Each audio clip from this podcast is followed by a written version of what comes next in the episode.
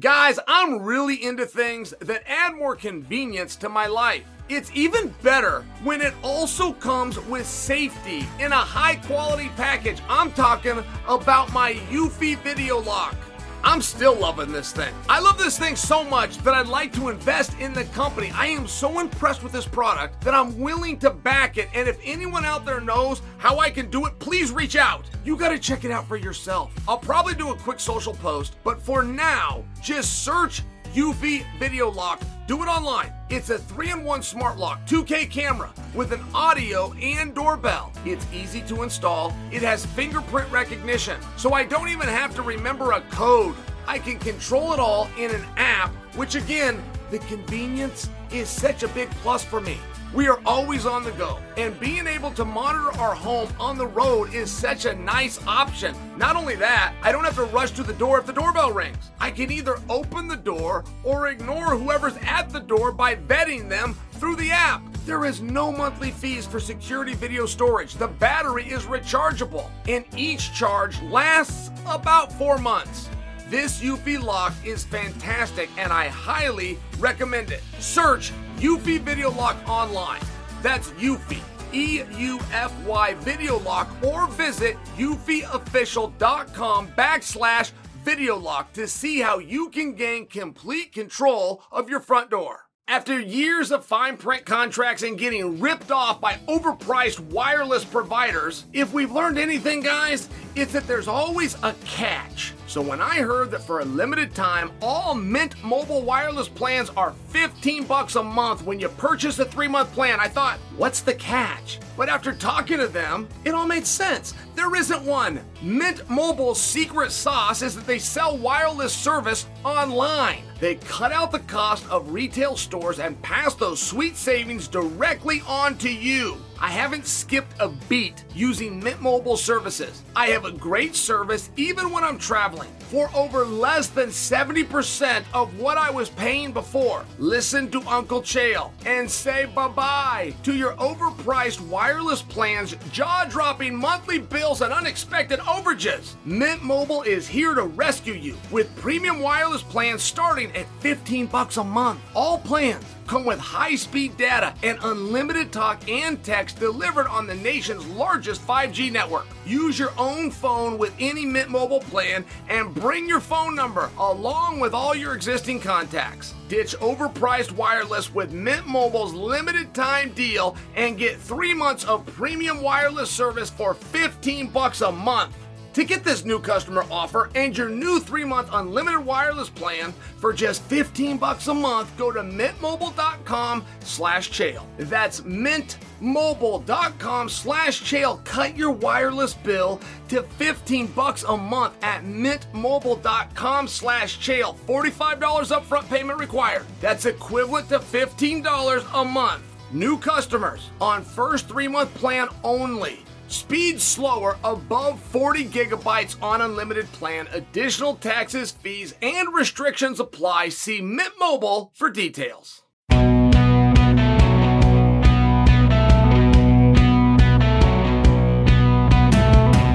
What's happening, guys? Happy Friday! And thank you for joining another special episode of You're Welcome presented to you by DraftKings Sportsbook, the official sports betting partner of the UFC. Download the DraftKings app, do it today, and use the promo code CHAEL to get in on all the action. My apologies about no show on Wednesday. I was on the road, but I'm going to tell you some stories of my travels in just a moment. Coming up on today's show, I'm going to talk about what happened at UFC 279. I'm also going to discuss the futures of Nate Diaz and Tony Ferguson. All of that and more later. But let's begin by discussing a busy couple days for Uncle Chael.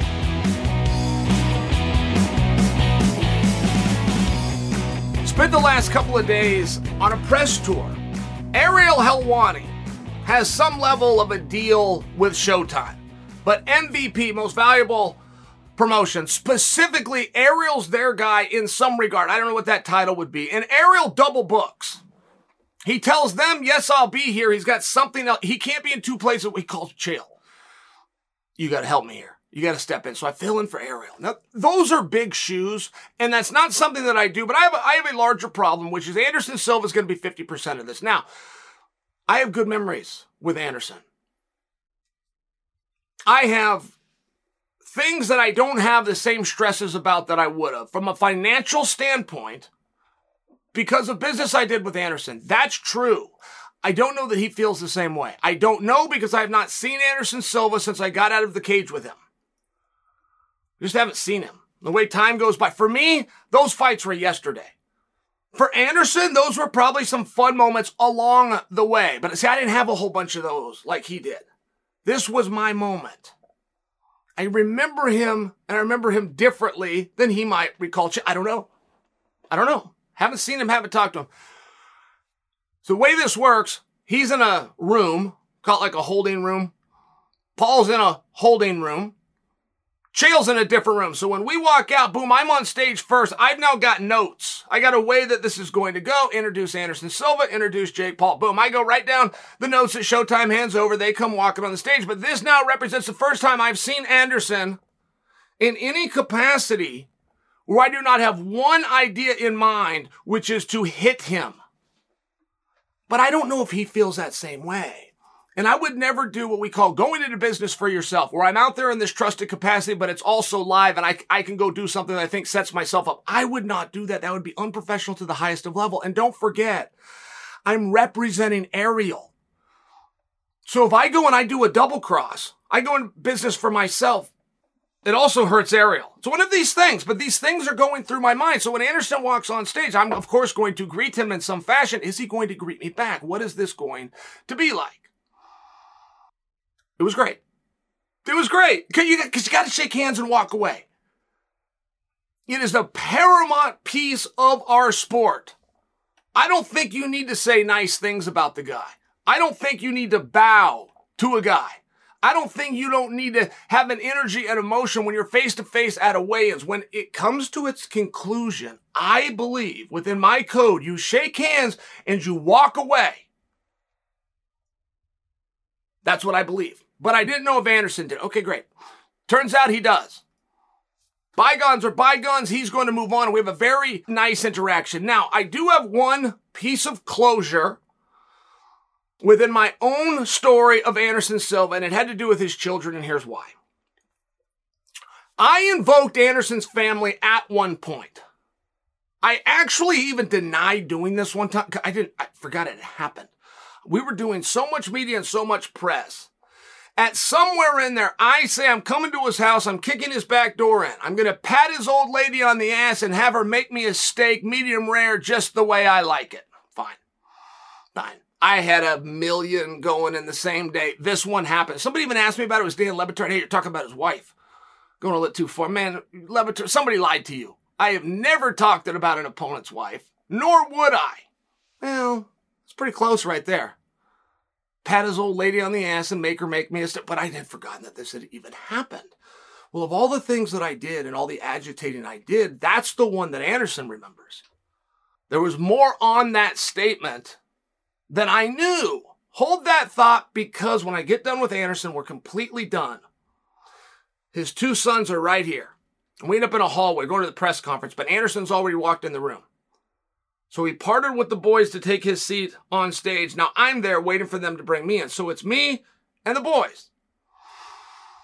I was very inclined to go over, get down on a knee, so we're, we're eye to eye, shake their hands, and say to them, I don't think you're going to understand this right now.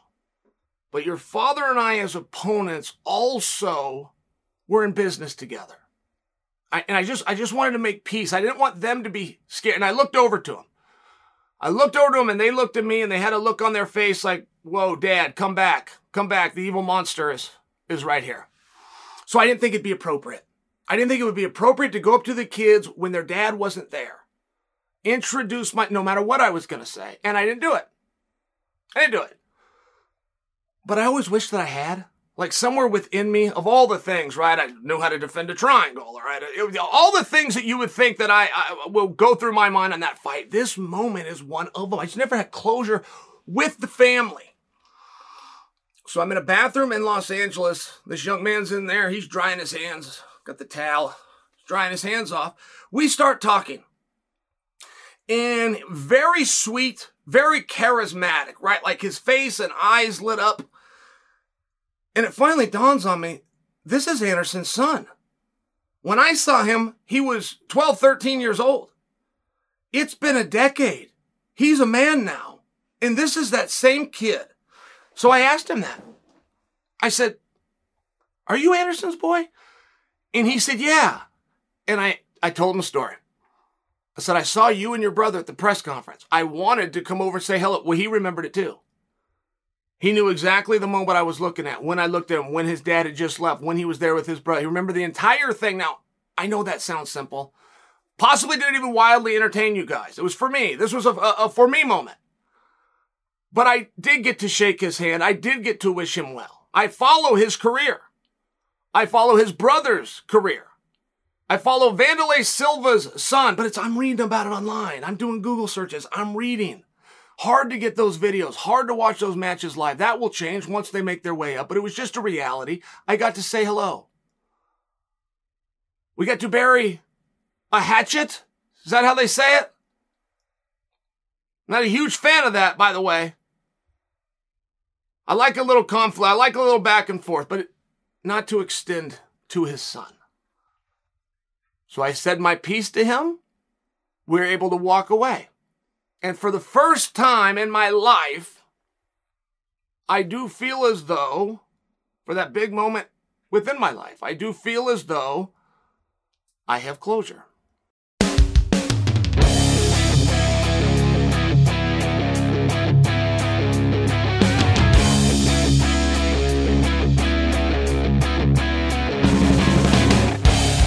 Logan, Paul, and Chael just aren't going to be friends. Oh, that's a real simple one, right? There's things that are, are going to stop us. It'll start with me. I'm not going to like those two. First off, they're a package deal, Paul Brothers. Secondly, there's no room for us here. I have an ego. Within that ego comes, I would never talk about this publicly. I would never just keep this private between us. Within that ego, I have something known as jealousy. Now, where's jealousy going to come? I got an Instagram page. Popular one, does really well. They have bigger Instagram pages. So just right there, we aren't going to get along. Now you could carry that over to Twitter, you could carry that over to Facebook. We're talking about social media, right? I have a massive presence on YouTube. Massive. They have more of a presence on YouTube. You see, we're just not we're just not going to get along. I want to fight. I want to be on posters. I want to walk out in front of all of you and I want to do it last. I want to do it in a main event fashion against opponents that you want to see me matched up with. They are doing it. So you see, we we're not going to get along. There's going to be envy. I'm going to pretend to be nice. They're going to pretend something to me. I'm then going to come over here and I'm going to bury him. And they can go over on, and we can have a back and forth. But that's what this is going to be. Can we all agree on that? Without even going in, can we all agree on that? Then imagine my disappointment when I meet these two and it turns out they're great people. I will tell you, I did not see that coming. It's not a matter of just how you meet me, but I'm here. You guys would want to know that, right? aside from the grossness of, of injecting myself into the story, but you guys want to know that. You guys will want, well, Chael, what were they like? And it'd be the same thing if it was you guys. And I was talking to you, right? I care about your opinion. I care how people treat you. Believe me, somebody comes out there giving you a hard time. I got a problem with that person right away. I would want to hear if you met one of the Paul brothers. I want to know how they treated you. I want to know how they acted. So now it's not just me. Oh, you're Chael. And they, but let me stop you right there. I observed these boys. I observed this family for many, many hours. From across a room, from in the same building but in different spots. They treated everybody that way. It wouldn't matter if you were the good men and women that were cleaning up the building of the night. You got treated the same as the head of Showtime did. You just did by these guys. They don't know they're stars.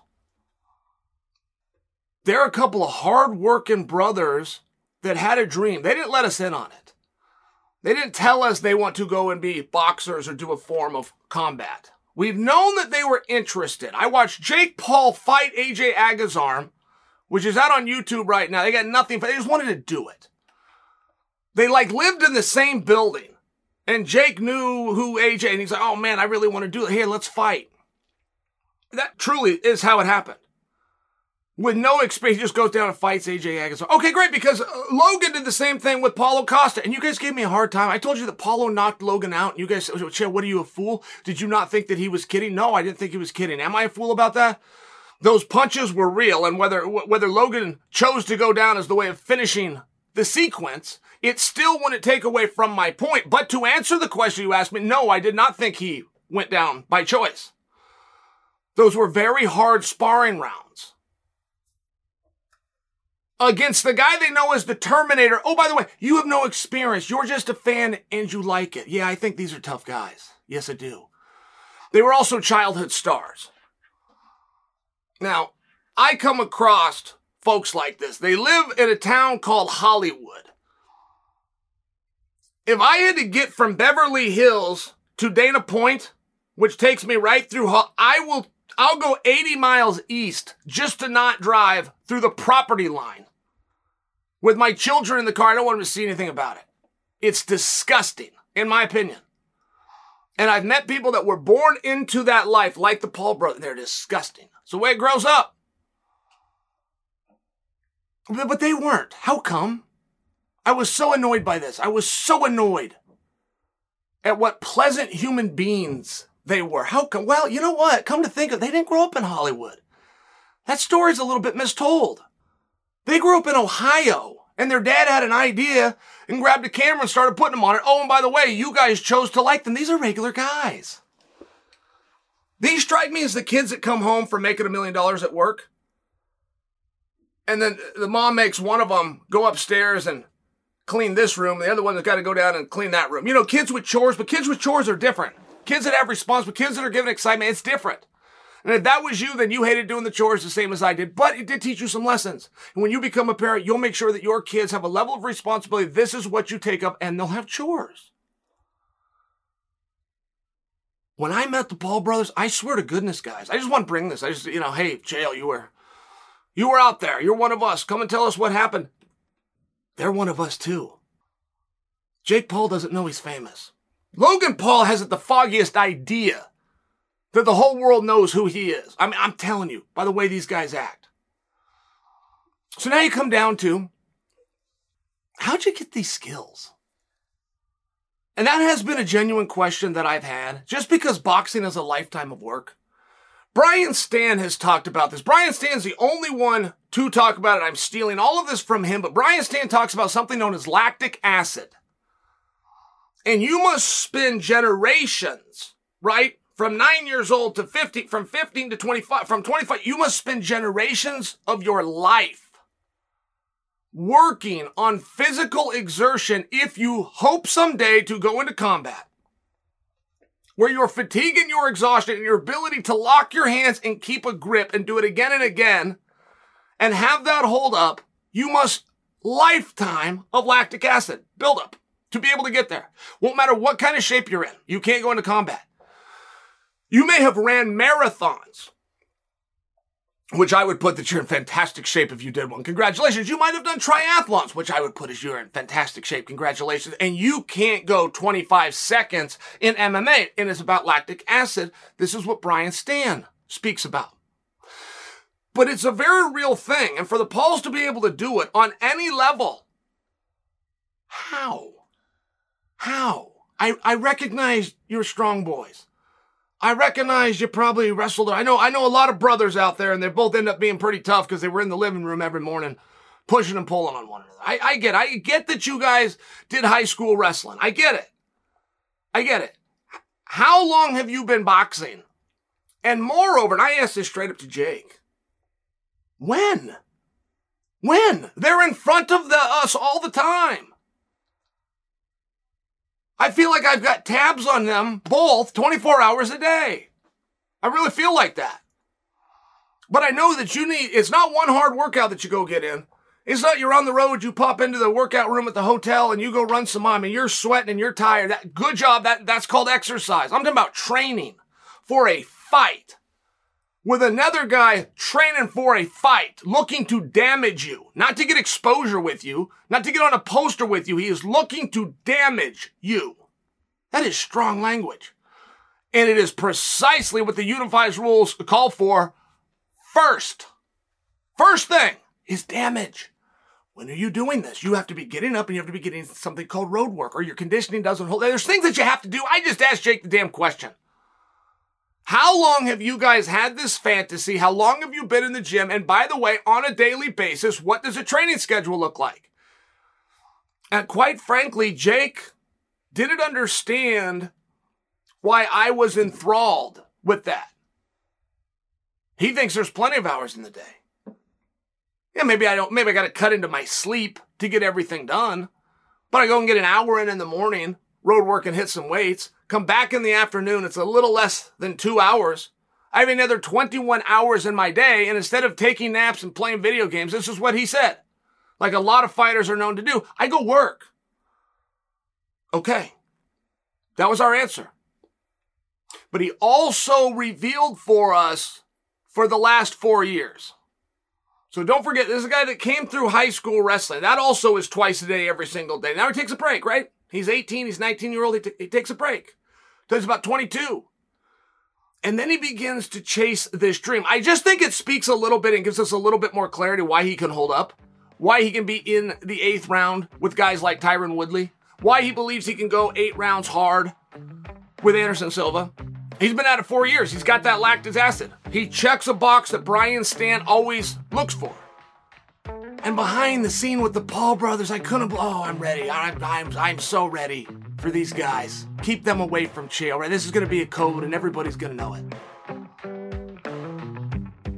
These guys, not only were they very kind people, hey, they don't know they're famous.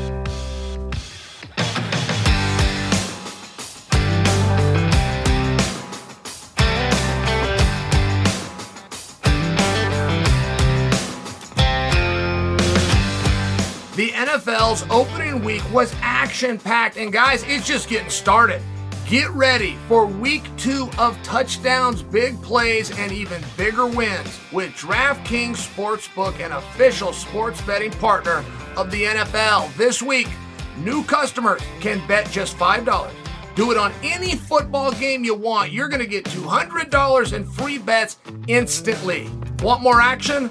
Everyone can experience the thrill of DraftKings early win promotion. It's simple. This Sunday, bet any NFL team to win. If your team leads by 10 points anywhere during the game, you get paid instantly, even if your team ends up losing.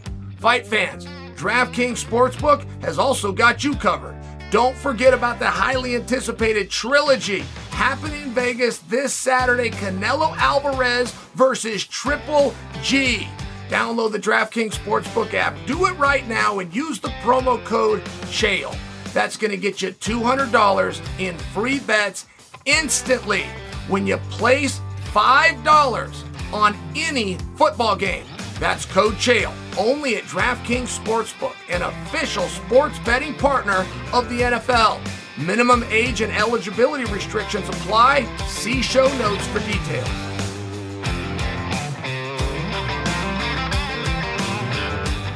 Chimaev in the weight cut, story that won't seem to go away. There's a conspiracy out there somewhere that it was better for the card, and there was a talk that the doctor forced the weight cut to stop. There was a mention that once the weight was missed of Chimaev, a matchup with Diaz can no longer take place per the rules of the commission, who was not forced to rule on it, but they never asked because the rules were clear. Now, none of those words are mine and let's just agree that we're going to move on. Let's just agree that these words have been said, let's just agree that we're going to move on. Because I do think that we have like any time with any athlete, a situation of what do we do next? I'm a believer. This is the coach in me. I work with kids. The coach in me says if you're trying to make a weight class and you fail, you're too heavy, the weigh in day has come. You knew about it. You had your choice of weights. You had preparation for it. You got no illness, no injury, nothing threw you off. You did everything that you knew to do and you missed that weight. The coach and me with my teams I've worked with, you are now no longer that weight. You are now up a weight. And there's drastic situations where that can't absolutely be true. Again, I come from the wrestling world. So you got to have a wrestle off. You got a team, let's call it 10 spots for simple math. You want to put your best guy on the mat in every single weight class. Well, let's say you have a hammer, and this happens all the time. You got an absolute stud. He's got to be here because an even bigger stud is his teammate who's one weight up. So if he goes and misses it and we all go, well, you're in this weight class and now you've got a guy who's potentially a state champion. He just coincidentally can't beat the same guy in his room. And this, this is real. I'll personalize it. I was an NCAA All-American. I lost the wrestle off that year. I wasn't even varsity. Troy Hughes was. I wasn't even varsity. Troy ended up getting hurt. It ends up being my spot. And that's how we, uh, far I was able to go with it. But you do see that a lot to where, hey, that weight, it, it does matter. And before we throw our hands up, we got to sit down real analytically and look at what we did and why we missed it. Right? Losing weight, gaining weight, it's, this isn't an overly complicated concept. It's calories in to calories out, cutting weight. And I know that you guys will hear these terms and they all mean the same thing. Cutting weight, losing weight, dieting, they all mean the same thing. No, they don't. And nobody on earth outside of combat athletes, the one recognized profession in the world where your boss is able to weigh you in, not only weigh you in, he will tell the world what you weigh. And if he doesn't like what you weighed in at, you don't get to go to work. Could you imagine that in any field? I mean, could you even imagine the words that I just said to you? You would have a lawsuit so fast your head would spin. People in PR's mind, they would explode. I mean, it's a very rare thing. But now we're not just talking about calories into calories out. We're not just talking about dieting. We're not just talking about losing weight. You then have a whole nother factor that you will have to trust from me when I tell you, because I'm one of that one tenth, one tenth of one tenth of one tenth of the population who's ever done it. Actually cut weight. Now, when you cut weight, this is something very personal to you.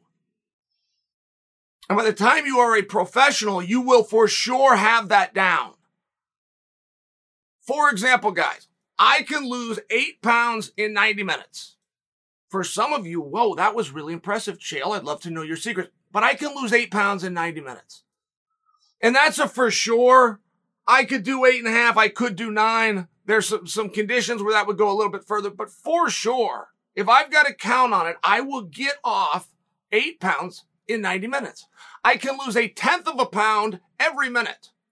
So if I'm one pound over, I will need 10, 10 minutes to lose one pound. This is when I'm fully hydrated. There's something known as floating weight. Have you guys ever hear that? Well, I go to bed, I'll float two pounds. Uh, just so you understand, your metabolism isn't doing something weird. There's not some Santa Claus in the weight world that comes and removes fat and or muscle from your body. You're talking about urination. That's it. If you're a guy that sleeps for six hours, you're not a guy who's lost three pounds, that floated three pounds. If you're a guy that lays in bed for 11 or 12 hours, you might get that two and a half pounds, but we're only talking about one thing, which is urination. If you are cutting weight, one of these very rare fields, if you're cutting weight and you then attempt to go to bed, first off, you're going to toss and turn. You're probably going to get zero sleep. When you're dehydrated to do anything, to do any focus, to get, to get comfort, enough to relax, enough to fall asleep is rare. But all the same, if you go to bed and you think, or somebody within your team told you, hey, you know, you probably float two pounds. Shoot, three weeks ago, remember when I stayed the night at your house? You floated two pounds. Well, it's totally different because you're talking about urination. And a guy that's dehydrated because of the process of cutting weight is not going to urinate any. Zero, not one tenth of a pound. But you would know these things about yourself. you'll see people miss weight by five pounds. You'll see Charles Oliveira missed weight by a half a pound. Now, moreover, if we're just to stay on Charles Oliveira, because maybe that was the one that you were supposed to, uh, exposed to, just to remind you how that worked. The window opens at nine, it closes at 11. Oliveira was there at nine. It wasn't exact, but he, he was in there 9, 9, 12, 9, 13 in the morning. He was there right in the beginning. He then has essentially two hours. He was a half a pound over. In those two hours, when he came back closer to 11, he's still a half a pound over. And a lot of people had a problem with that. Chael Sonnen just told you that Chael Sonnen can lose eight pounds in 90 minutes. How could Charles Oliveira, with millions of dollars, a reputation, and a championship on the line, not lose half a pound in 120 minutes? How? Well, guys, Charles Oliveira didn't have to lose a half a pound. Just the same as Chimaev did not have to lose seven pounds. Okay. Charles Oliveira had to lose another half a pound. Chimaev had to lose another seven pounds. That's a completely different conversation. And just to come back to myself, fully hydrated, feeling good, 90 minutes, eight pounds, goodbye. I could take those same 90 minutes 15 hours later, where I'm sucked and drained out those same 90 minutes and be in the same spot as Oliveira, where I can't get off a half of a pound. At some point, your body is going to quit giving that.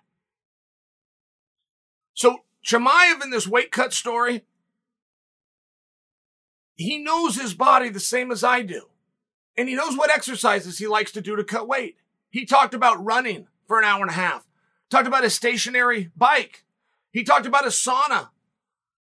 Now I could step in there and give some massive corrections to each. Mike Dolce would have massive problems with the way that he cut weight. But either way, if this is what he's used to, let's not judge him. Here's what I'm speaking about. He also has his eight pounds in 90 minutes, whatever his might be. His might be six pounds and he needs two hours. Whatever, but, he, but he's got that same number and that same equation I just threw at you. And you know how many times you can do that for. And you know how much you're going to float overnight. You know all of these things about yourself to a masterful extent. To the point that when you show up on fight week, you could be 17 pounds over, you could be 22 pounds over, whatever your number is, but you know it. Let's say that your number is on fight week. When I show up, whatever it is I'm going to do, whatever apparatuses, whatever exercising, whatever floating I'm going to count on, I can get 20 pounds off between Tuesday when I landed and Friday at 9 a.m. where the finish line is. I can do 20 pounds. If you show up and you're 29 pounds over, there's no point in starting that process.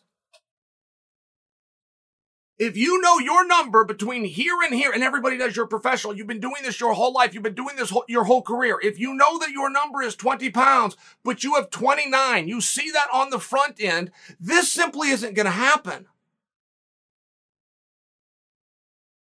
That's the spot that Chimaev found himself. Michael came out real open and just told us about it. He said, you know what? They moved the date of this fight. That was our biggest problem. Wasn't where we started at.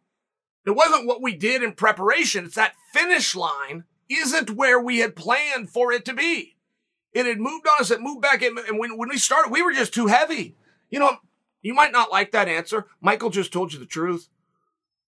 There was nothing complex. There was no conspiracy here.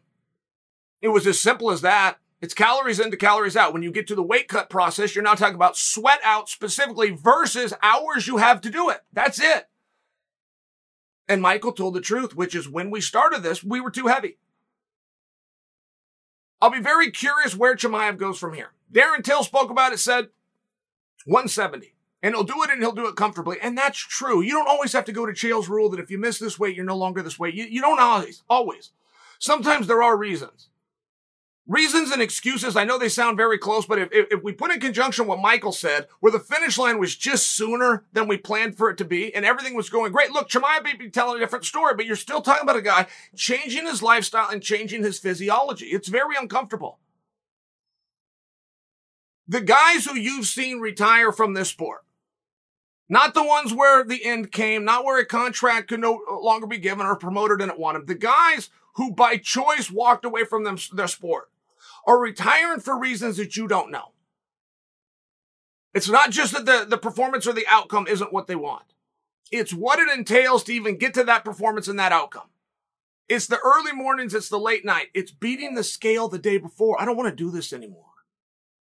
It's not just I don't have the ability to block and, and throw back.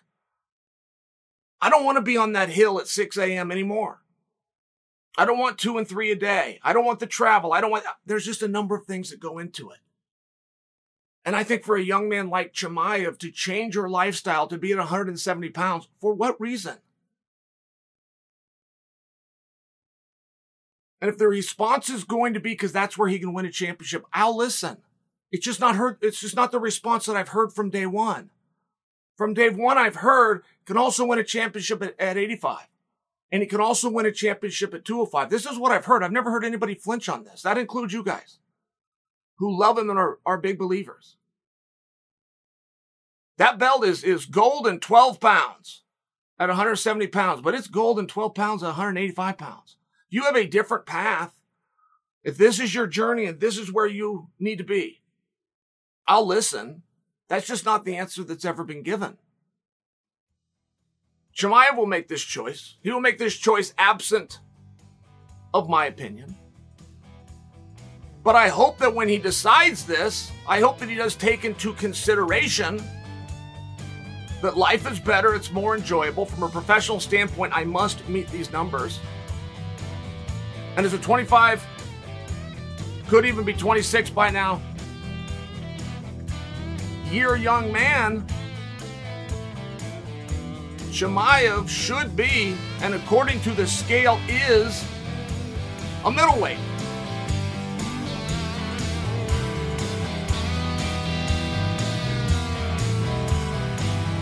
Staying at UFC 279, let's talk about the main event and its fallout by getting into the futures of Nate Diaz and Tony Ferguson. What is Nate Diaz going to do now? More importantly, what does Nate Diaz do next? Now, we've written this, guys.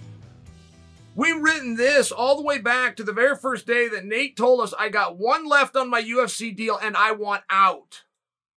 We all decided he's got to get out. The UFC is holding him up.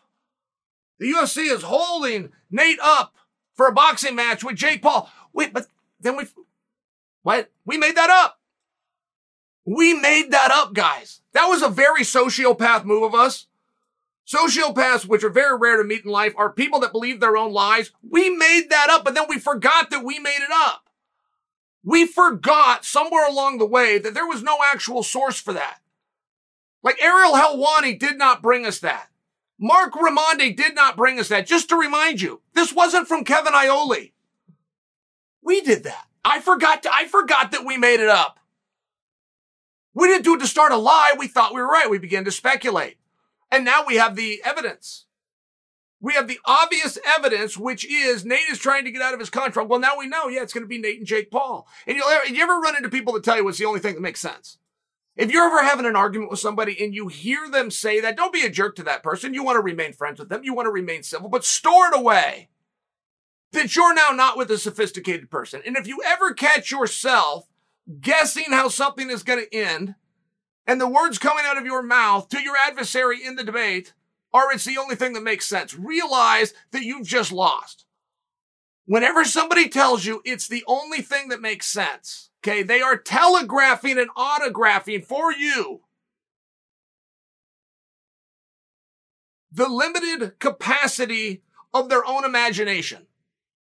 Whenever somebody says it's got to be because that's the only thing that makes sense, they've just told you that their ability to imagine and to be creative has come down to one thing. And those people are generally wrong.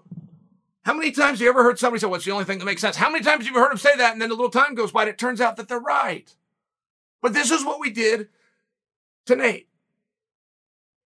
With all of that said, I think that it's still an option that is very likely a leading candidate on the table.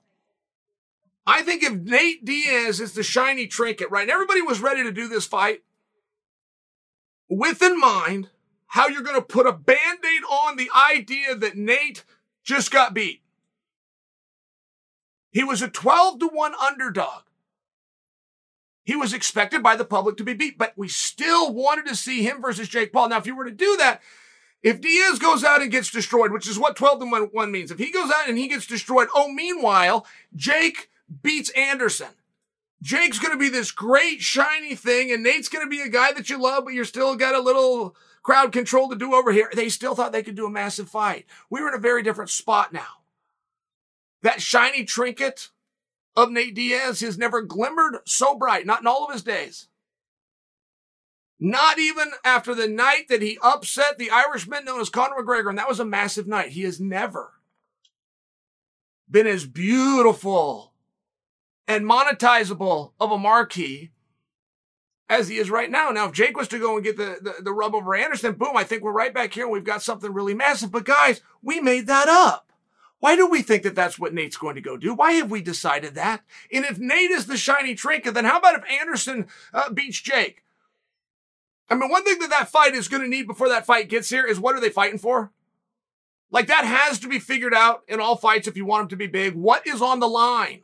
It can't just be a little bit of money and a little bit of prestige. It can't be that. It's got to be something bigger because it's the main event. What is on the line? Drawing into Nate Diaz is a good answer. I don't know that it is the answer. I'm just sharing for you. If that's the direction that we're going and that's what Jake is looking for, that same conversation I, I believe should be had with Anderson Silva. And I believe if that's the, if that's the way you're going, come and tell the audience and come and tell us ahead of time. Now save that thought because we're back to making things up. We don't know what's next for Jake. As a matter of fact, it was a week ago that Jesse on Fire alerted me, and it was the first thing that I saw in the morning, that Brett Okamoto had tweeted out that Nate Diaz is going into the promotion business. As a matter of fact, will be pl- applying for his promoter's license soon. All right. Well, now we got it. He's going to go off and be a promoter. But what does that mean? And the couple of details that we have is Nate comes out and tells us he's going to go do something in that world. He was very, he was very clever, like a real gangster will be with the words that he used. It wasn't what he said, it's what he didn't say. And you guys will remember, it's very hard to break that down. Joe Rogan even tried to pin him down. But Nate was ready. Nate didn't really let us know. He definitely left us with the conclusion that he's going to go off and be a promoter, but he's going to do all things combat boxing, kickboxing, grappling, and mixed martial arts. Okay, great. Once we understand that, why do we assume he's going to put himself in the show? I mean, why do we assume that? Just because that's what we've seen before? the world's best promoter, Dana White, because Dana White puts himself on so many cards? Is that why we just assumed that Nate would do that? Scott Coker, who loves martial arts, went and got a promotion business, and, and, and Scott has headlined so many of his own events, so we just figured Nate's going to go do the same thing. Bob Arum and Eddie Hearn, the only two names that even matter in the world of boxing, are do, because they got a promotion and they they made themselves feature matches. Nate might do that. Nate might go put himself out there. And by the way, it won't be undone. Floyd Mayweather's done that for years. Golden Boy Promotions. Golden Boy stuck himself out there. I mean, you can go do it. I, I wouldn't write it off. But how many times is Nate going to fight? How many times has Nate been fighting? Once a year? Twice a year? I don't believe he kept the three time a year schedule for a meaningful period of time. Not since maybe uh, just right coming off the Ultimate Fighter. I think he's been more limited. I'd have to look that up. But if Nate's going to fight once a year or at most twice a year, oh, by the way, he's only got a handful left to do it, then that business that we believe he's starting and that promoter's license that we think we know he's applying for doesn't directly pertain to him. Guys, there's other ways to do it. Have you ever followed, have you ever studied, have you ever read about Seinfeld? The worst actor on Seinfeld, not even close, was Seinfeld. The best actress, by the way, on that whole program, and not even close, was Julia Dreyfus, for sure. You guys don't disagree with that. And they all did very well. You slip the George and the Kramers, you bring in Uncle Leo. You get Newman and some of these recurring guys, they all did very well, very, very well. But Jerry became a billionaire, and only Jerry. Now, Jerry was there for the same time that they were. He read just as many lines as they did. People tuned in to see them as much as they did for Jerry. Jerry became a billionaire. Why? Well, Jerry owned it. When Seinfeld goes into syndication, I, am going real quick for you here, but when Seinfeld goes into syndication and TBS goes out and buys the rights to it for five years and they want to pay $300 million for those five years, they pay that to Jerry. Jerry is under no legal obligation or even an ethical obligation, right? You have industry standards. Nobody else before been in the role of producer and then came and kicked it back to the cast. That's never happened. And Julie and George and Kramer, we're not expecting them to do that. You've got a product. You've got the rights to do this. Go do it. Oh, by the way, when those five years and that 300 million got exhausted at TBS, TBS bought it for another five years, but this time for 350 million.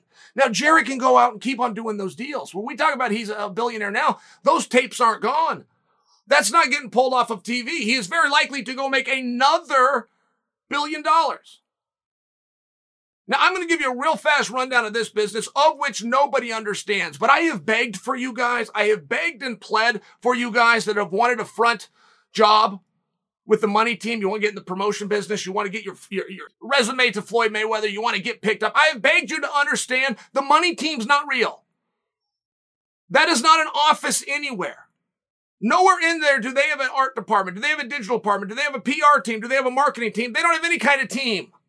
They filled out some paperwork and turned it in with the Nevada State Athletic Commission. That's what the money team is. It is garbage. But if you can find a fool to do a co-promote with you and put you down as a promoter, whatever you did lives on into perpetuity, no matter how many times you want to renegotiate. Now you got to have a fool to team up with you, but Floyd finds fools all the time. McGregor Sports and Entertainment. Their big plan was to book Croke Park and bring Conor in and do big business. You could. That is one way to do it. You could go put your office and put your staffs together. You could bring in some big money and have really big expenses. You could, or you could just do what Floyd did, which is fill out the paperwork and make somebody put you as a co-promote.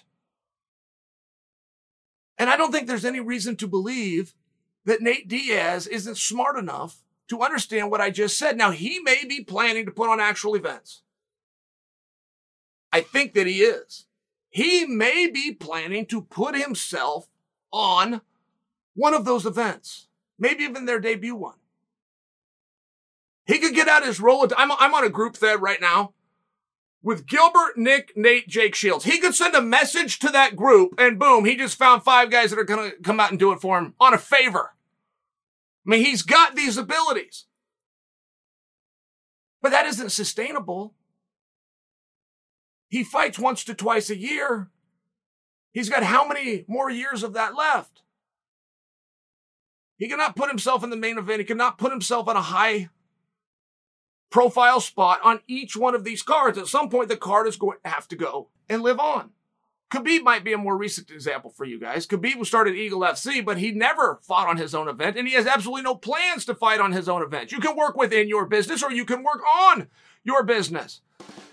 I have no insight. I really don't have a, a, tremendous interest in guessing for you which direction that is going to go. I will remind you as I continue to hear Jake Paul versus Nate Diaz. I got no problem with that, guys. I just don't have any evidence, and neither do you that that's going to happen or that that's even been planned and discussed to be going to happen.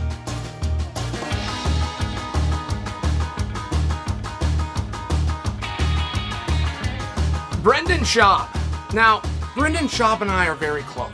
And you have friends, right? You have friends, and that means, boy, you got some friends, you got your boys, you got your buddies. But then you have teammates, you have workout partners. And it's not always the same. There is not always a social life with these guys. There's not always an exchanging of phone numbers. Matter of fact, you might have a guy within your own weight class, guy that you got to deal with, guy where your gym got an opportunity for a weight. The coaches gave it to him. It was down to him and you, and they gave it to him. Create hard feelings. That's all I'm sharing. This might be somebody that you don't like, somebody that you don't get along with. You'll love that person though. And you might want to hit him You might want to beat him and you might want to take his spot away, but you would not let anybody else. Just one of those things. A teammate and a workout partner and somebody that you shared the room with and you shared those experiences that you trusted with your body and they trusted you with yours. Even though there's going to be punching and kicking, there's still a trust. It just goes into a different category. And this was what Brendan means to me. And I just, I just want to offer that. Just want to offer a full disclosure because a number of years ago, some of Brendan's tighter circle was Joe Rogan. It's Bryan Callen to be specific. And they did this public. Sat down on the Joe Rogan show. That's not what he calls it. The Joe Rogan program. The JRP. They sit him down.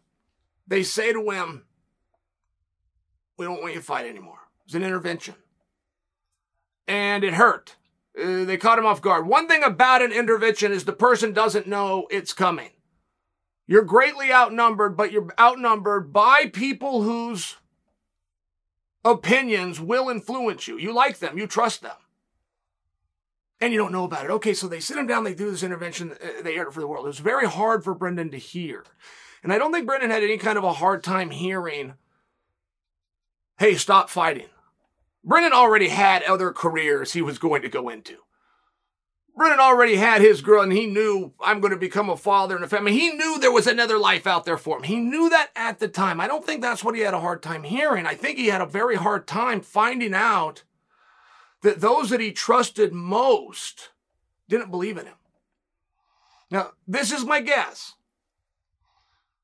I had a different opinion at the time. I watched this show and it bothered Brendan the way they talked to him. It bothered me as much as it bothered Brendan, but I had different information. I had information that Joe and Brian didn't, which was the training room, which was how the preparations were going. Brendan was there on time every day. He never left early and he never missed practice. And he did two of them a day. Came and trained with us at Rain. Then in the evening, he went and boxed. I think he was even going to wild card, just a name drop. But I knew he was putting the time in. Now, if you want to get real specific, at the Rain Training Center, it was search and destroy. You find your opponent, boom, boom, boom, you hit your opponent. Every technique that we did was based on that. When Brendan would go into the wild card, he met a coach who saw how light Brendan was on his feet, saw how well as a movie weight, as a heavyweight he could move, and talked him into and instructed him into footwork, into keeping distance. Now, those two juxtapositions of trainers and coaches one getting inside, boom, boom. The other one staying outside, scoring some points, moving around, make sure you don't get hit. As opposite as those are, they actually work beautifully together. That contrast actually works beautifully together, but it takes time. It takes, you got to work, you got to work some of these things out. Brendan was working that live in front of the world. That was all that Joe and Brian were seeing.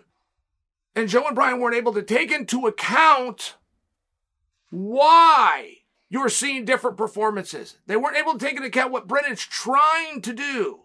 Respect that he's showing the coaches things he's been working on the room, what he's trying to do in live action. Oh, by the way, he wasn't quite polished for it. I'm going down a different road. Okay? But I haven't forgot the day that happened. I never weighed my opinion ever. First time I've ever spoken it. Didn't call Brennan on the side. I stayed out of it. He had his circle. That's who that was going to be. But I had different information.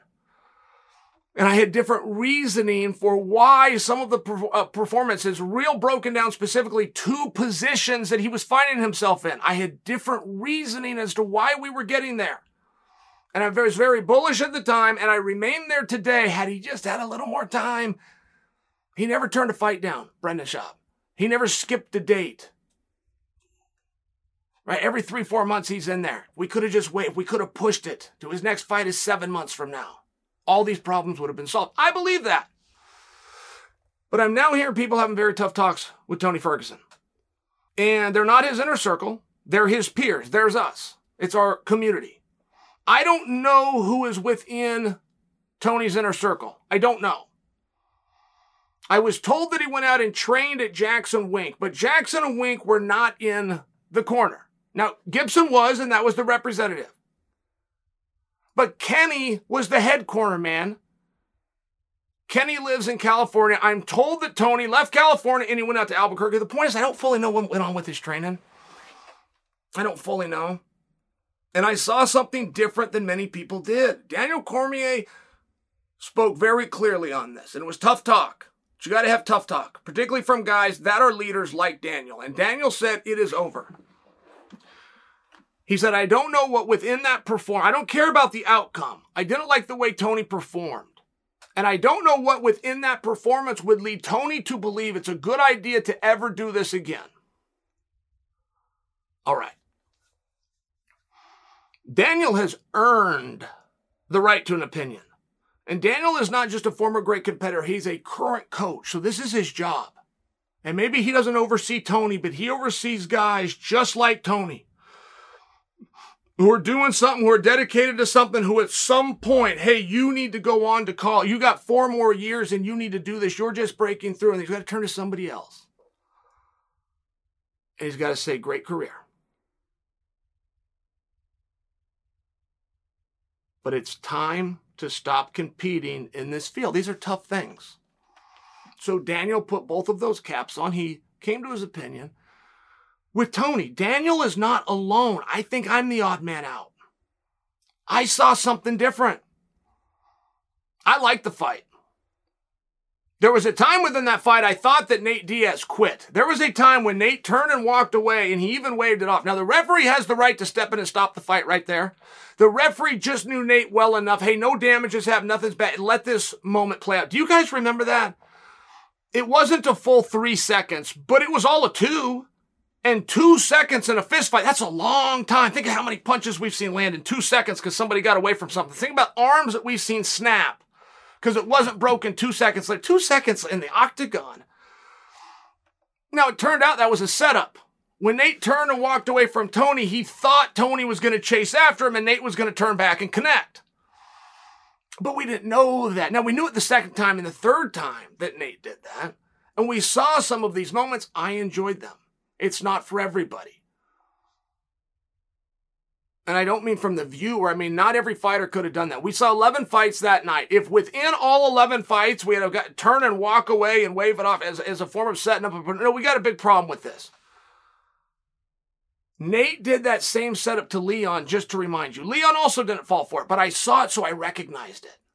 I see what Nate's trying to do. But in those two seconds when I really thought that he, oh my goodness, he's waving this off. He's frustrated. He feels he's done enough. He's going to wave it off. He's, I, I, had the whole thing figured out. He's going to do an interview. He's going to about, I never should have been here. I'm frustrated. Yossi's trying to be done with me. I'm ready to be done with them. I'm walking out like I had this whole thing figured out when Nate turned back and things continue. But I'm just sharing parts of the match. I remember this. The strategy for Tony to take his opponent down by the textbook was the right call. It was the right call. Tony had tried twice with real effort, real effort to take Nate down to the ground. The other times Tony went for takedown attempts, it was, yeah, if I get it, great. If I don't, right, I'm out here moving. But two times he had put real effort in. The coaches had determined he's going to be safe on the mat. Nate's going to stay there. Tony is good enough to either control the position or win the position, but nothing bad is going to happen to him. That is what the coaches were determined. There's a fatigue that set in. There's a sweat, very hard to tap somebody out when they're sweating. I mean, just by example, you go watch a jujitsu, they'll dry you down in between. They'll take a towel before the rounds come out because you're not going to have any action. The coaches, per the textbook, gave Tony good advice. It's true. And Tony listened and he went out and he did it. Now, it's caught in the left side guillotine, gets chokes out, fights over. Chael, how could you ever say that was good advice? Ah, okay. I liked the fight. I did. I thought they were very well matched up. Thought it was an appropriate fight. I thought that there was a fight that should have happened, but there's talks going on that Tony doesn't have anything left. Now, when I come to you from a perspective, I want Tony to be given that opportunity.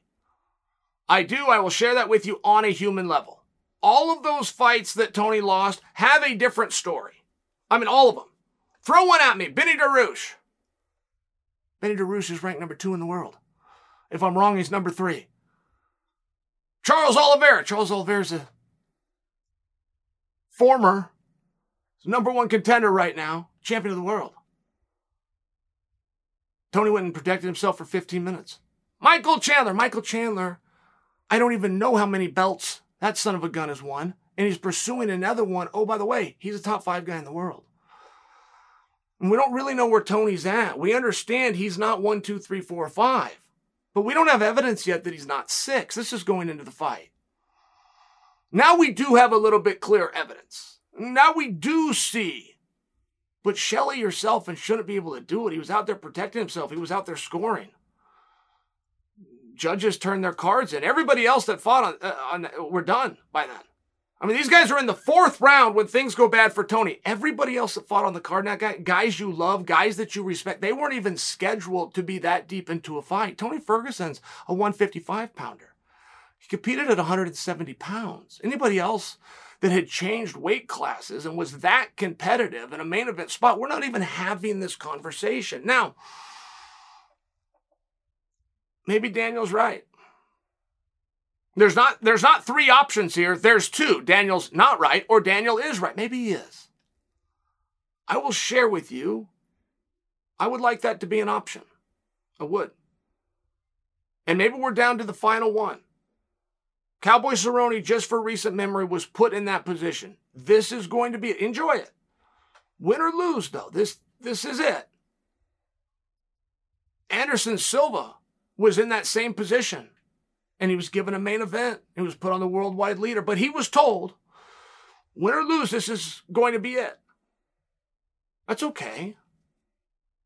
I think that's respectful. I think that that's nice. I would like for Tony to be given the option I would like for it to be a choice. I think when I tell you he changed weight classes, I think when, he, uh, when I told you he was fighting in the fourth round, which nobody else was even scheduled to do, I think when I tell you that it was a competitive fight, and I think that I tell you when judges have him that he's winning rounds.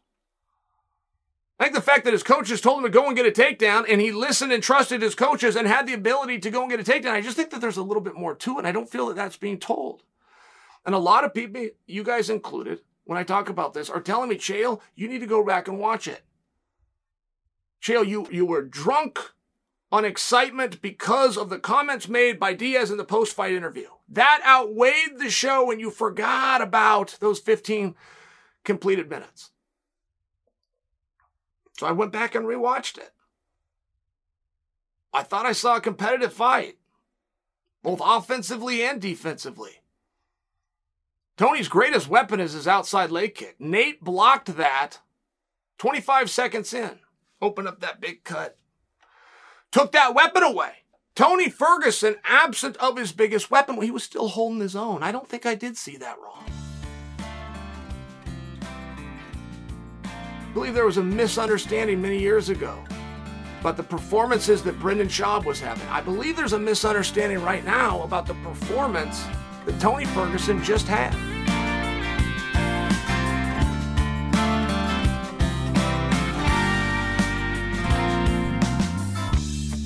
Guys, in a few minutes, I'm going to tell you about something that is very near and dear to my heart. But first, let's go to UFC 280, which might end up being the biggest card of the year.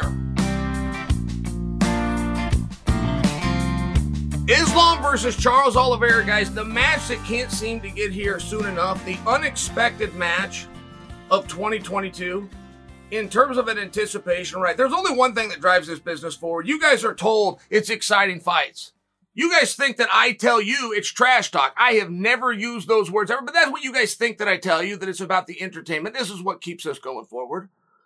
Some of you think it's that you move arenas, that you come in and you light up different towns.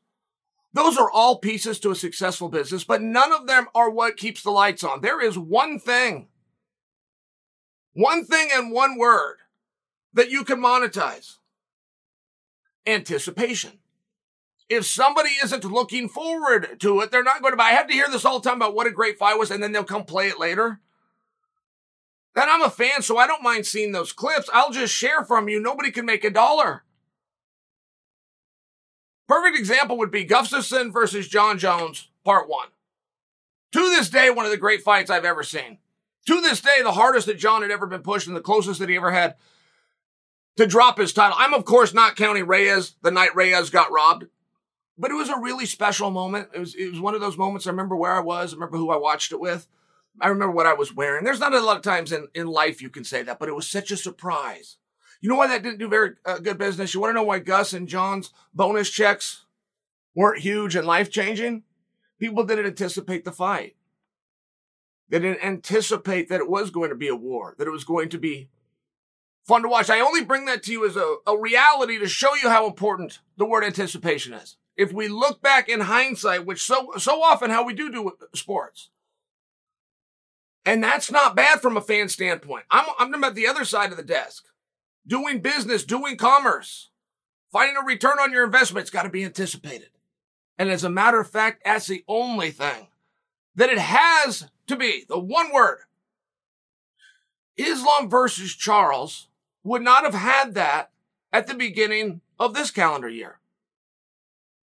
One year ago, if somebody made that match and they were going to force us to watch it, it's not guaranteed to be on the main card. Like it, it probably would, but it's for sure not guaranteed. And it's equally as for sure not a feature match where that's a, a co-main or a main event. Even this year, even three days prior to Charles Oliveira's fail scale and prior to Charles's performance over Gaethje, Islam versus Charles doesn't work. You could do the fight. The rankings might even in some way force you to do the fight, but us, the audience. It's a very interesting one. From that perspective, 12 months ago, they likely weren't going to fight. If they did, you didn't care. And if they did, you, are a better bet to say they're on the undercard. So talk about how things have changed. Now, what's going to happen in that fight? I'll tell you what, Oliveira is not happy with you. Oliveira has a genuine chip on his shoulder about being a three to one underdog. Genuinely. That bothers him. But he is a three to one underdog. And as Team Oliveira started to come out, they started to say their piece. And they started to tell you why he could do this. They even went as far as to say why Islam's not the right guy to be in there. They let out a very compelling case. And it wasn't his records in terms of wins or losses. It was the opponents that he beat and where those opponents were ranked in comparison to Charles's path here. I mean, it was, it was a real literal. It was like a court case. They weren't just throwing words back and forth. They weren't just looking for emotions. They dug deep, went for facts, put it before you. And guess what happened to that three to one line? DraftKings moved it to three and a half to one, favoring Islam. When they heard Charles's case, people came and they bet on Islam. I'm going to ask you as time ticks down, who wins that fight? And it's all I want to know. You want to throw in how, you want to throw in triangle choke, uh, cut from an elbow. I'll listen. But all I want to know is who wins real straight up. Now, when I told you I didn't want to see this fight, and I'm speaking for the collective us, including three days before, Oliveira beat Gaethje. Even then, I did not want to see this fight. I don't know that it was immediately after when we all flipped, but it was pretty quick. You know, I didn't want to see the fight because I know what's going to happen. You want to know what's going to happen? Islam's going to take him down and keep him there. The first time Islam tries to get him down, he will succeed. The next time he tries to get him down, he will for sure succeed, only easier. And in the following round, it's going to take very little effort to do it. And once Islam gets him down once, that round is a wrap. Whatever happened, whatever strikes, whatever positional, whatever rubber guard, any way that you want to talk about it, just five, four or five minutes later, because all three judges are going to have the same way 10, 9, favoring Islam. Well, let me put the brakes on you. So I think you guys agree with me. I think that's what the, the three to one represents. I don't think you guys think Islam's going to go out, touch up the body, come upstairs, land a wheel kick. No, I don't think so. I think you think he's going to throw him down and bludgeon him when he gets there. I think any of you that have already bet and took Islam, even at three to one, or you got it a little late and you had to go three and a half to one, took it for the reason that I just said. Because Islam's going to take him down, keep him there, and bludgeon him in between time. Am I right? I mean, I know I'm real close, for sure. That's the way we see this fight. Well, guess what? Islam says otherwise. Islam Makhachev, who has every right to play gamesmanship, who has got, got every incentive for mental games. I understand those things. Those just aren't within his past. It's not something that he's ever done before. And Islam Makhachev laid, laid this fight out for us. And you know what he said the first round is? The first round that you and I are confident he's going to cut him off, take him down, keep him there. He says he's going to use it to warm up. He's not even, not even proclaiming he's going to win the round. Tony might win the round, but within those five minutes, I'm going to learn everything that I need to learn. In the second round, I'm going to take him to deep waters. Now, the, we got some stupid expressions in this sport, but deep waters is amongst them. Because you understand, there's no water in there. I mean, it was a stupid expression the first time that it came out in 2002 and how it stuck around. Now it's not only transcended generations, it's transcended cultures. When you don't speak very good English, you're learning it, but some prick tells you what deep waters is. Like, that's weird for me, considering it's a metaphor anyway, but he's going to take him into the deep waters. That means I'm going to get him tired. That means I'm going to wear him down. Now that, that's a big statement. That's a lot to ask of yourself in minutes six through 10. But I'm listening. Now we get to the third round. That's where Islam finishes the job. That's where he throws them down, gets to the appropriate positions, does enough damage that the referee steps in, pulls him off, or Oliveira turns over, shows him the back, and the fake rear naked choke that's dominated our industry for decades gets applied. This is according to Islam. Now, that's interesting to me because I thought that Islam would just, I thought it's going to be rinse and repeat. I thought anybody that's betting on Islam, it's rinse and repeat. It's not Islam gets him down in the third round. Islam gets him down and does a lot of damage in the fourth round, closes the night off with some more positional domination in the fifth round. I thought it was from the opening bell. That's what I've seen Islam do to everybody else. Why would this fight be different? In Islam's other fights, as a matter of fact, in no other fight did Islam ever use the first round to warm up. That simply never happened. It would not be reasonable to think that Islam is going to change strategies for this round. Islam's watching Tony. Charles. Islam's seen within Charles something that impresses him. Islam, as he studies his opponent, Charles Oliveira, is seeing something that he believes is going to offer a greater resistance than he's prepared to overcome within that round. That's what that was an omission of. What does he see? What is it that Charles is doing? Is he too strong too early? Is his length a problem? Is his footwork a problem? Is the knees up the middle a problem? What is it that he's seen, Islam, that in the first round, he's not confident he's even going to win the round. He's confident in the whole fight. He can break him in the second. He can finish him in the third. Okay, this isn't lacking confidence. This wasn't meant to be nice. This was a guy who answered a question and told you how he was truly feeling. Why is he not going to win the first round? And if he does, why is it going to look different than the other rounds? And if Islam doesn't believe that he can rinse and repeat five times over, if he does not believe that, it would appear that's pretty damn good action at three to one.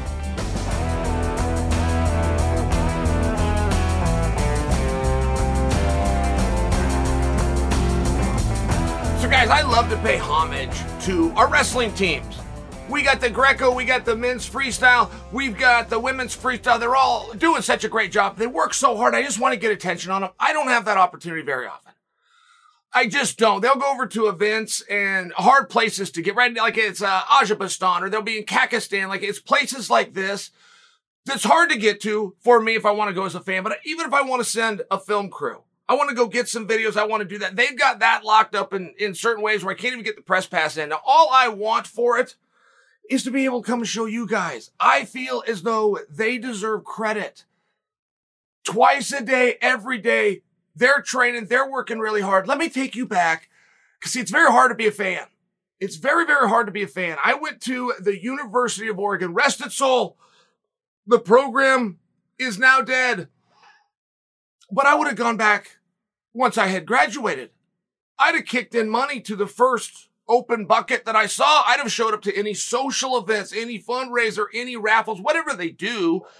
I'm going to do my part. I'm a fan. I was also coaching a kids team. Very, very massive kids team. Like if you're at a dual meet in college and you get 200 people, you got a pretty good crowd.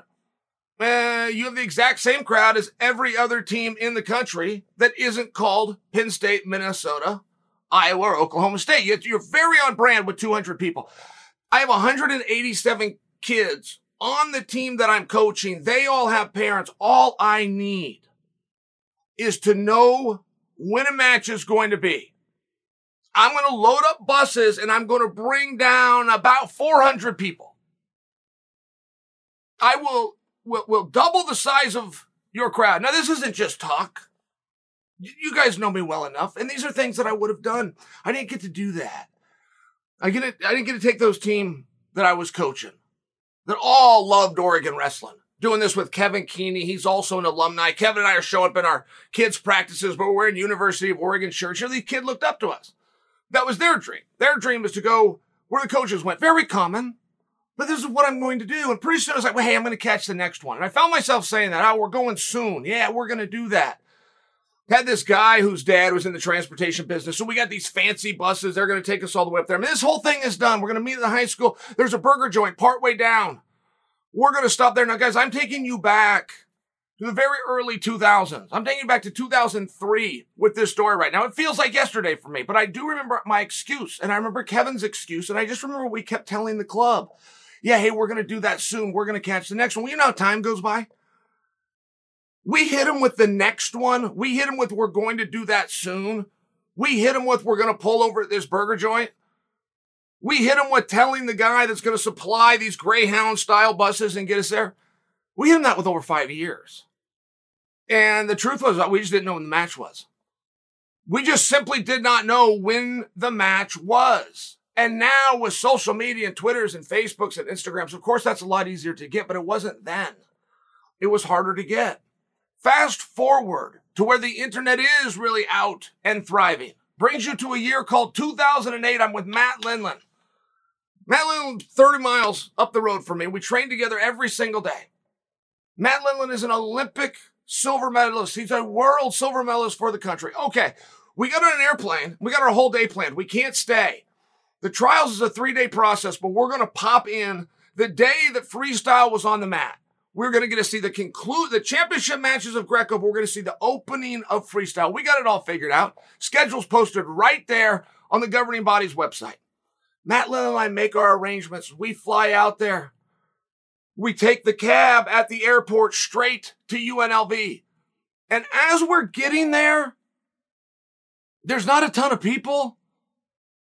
I mean, we're looking around for cars even the good men and women, they're going to staff the building, it takes some level of transportation to get there. We're not, we're not seeing enough cars for concession workers, for ticket takers. We're just not seeing Oh, by the way, we're with a woman called Cindy Wood. Now, Cindy Wood's son, Oscar, was our defending Olympian and was competing. She was on the same flight as us. And she's dashing over there just like we are. Get there for the beginning of freestyle, the end of Greco-Roman. So we get there. The doors are all locked up. We can't get in. It turned out what they posted as a day was weigh-in day. But the governing body doesn't say it was weigh-in. They say this is a day of activity. So we stay for weigh-in day. Now we only get to stay one night. Want to see the whole thing. We only get to stay one night. When we get there the next day, it's women, it's Greco-Roman, and they were also going to contest judo side by side. So we see these three events, which is opposite of the schedule and opposite of what we showed up to do. Now we have to go home. We have to fly home. And this was not a matter of we misunderstood. They didn't catch it and then change the website. Like there's ways to do history. Things don't disappear. I could go find it and prove the story to you to be true right now. It never got fixed. So then the world championships roll around. That's where we are right now. That's where I bring you the great stories. And boy, do I have some stories to tell. I could tell stories on who's not there and why between the Russian and the Belarusian at 74 kilograms, which directly affects Kid Dynamite, Kyle Dake. I could just stop you right there. I could talk about the legacy continuing because the golden child himself, Jordan Burroughs, is back, and this time in a new field at 79 kilograms, which he has only contested one time. He's got new bodies looking at him. I could tell you all about Taylor getting beat up with Yazdani, the biggest match that UWW has the authority to sanction, and it is on a road for collision. I could get into Snyder, what it means now the Russian tank isn't there. I could get into Zillmer and the fact that he's there for his first time, but he's teammates and workout partners with the defending Olympic champion Gable Steveson, and I got all this great stuff. I go back and I trust the governing body again. The governing body does an article, and I've got it right here on my phone. And now I got Ben Askren and I got Aaron Simpson. I got, I got both of them upset with me because I sent them the times. Now the time was 10:30 a.m. That's when the opening round is going to be. The governing body then, thank your lucky stars, confirmed, right? They made a correction to confirm that this is Eastern time. Put an ET next to it, and we caught it. So we're out here in Oregon. Great. That means it's 7:30. I set my alarm. Now I'm of course up by 7:30, but whatever it is I'm doing, whatever chores I'm outside doing, goes off. I get to run in. I'm going to keep my little boy out of school today. I'm take him in at lunch. He going to stay home or watch the World Championships. Be a great memory. There was no wrestling. It turned out that the governing body who put out the times for the world to see of 1030 that wasn't Eastern time. That wasn't Central time. I don't actually even know what Central time is or why we discuss it. It wasn't Pacific Standard Time. It was local time.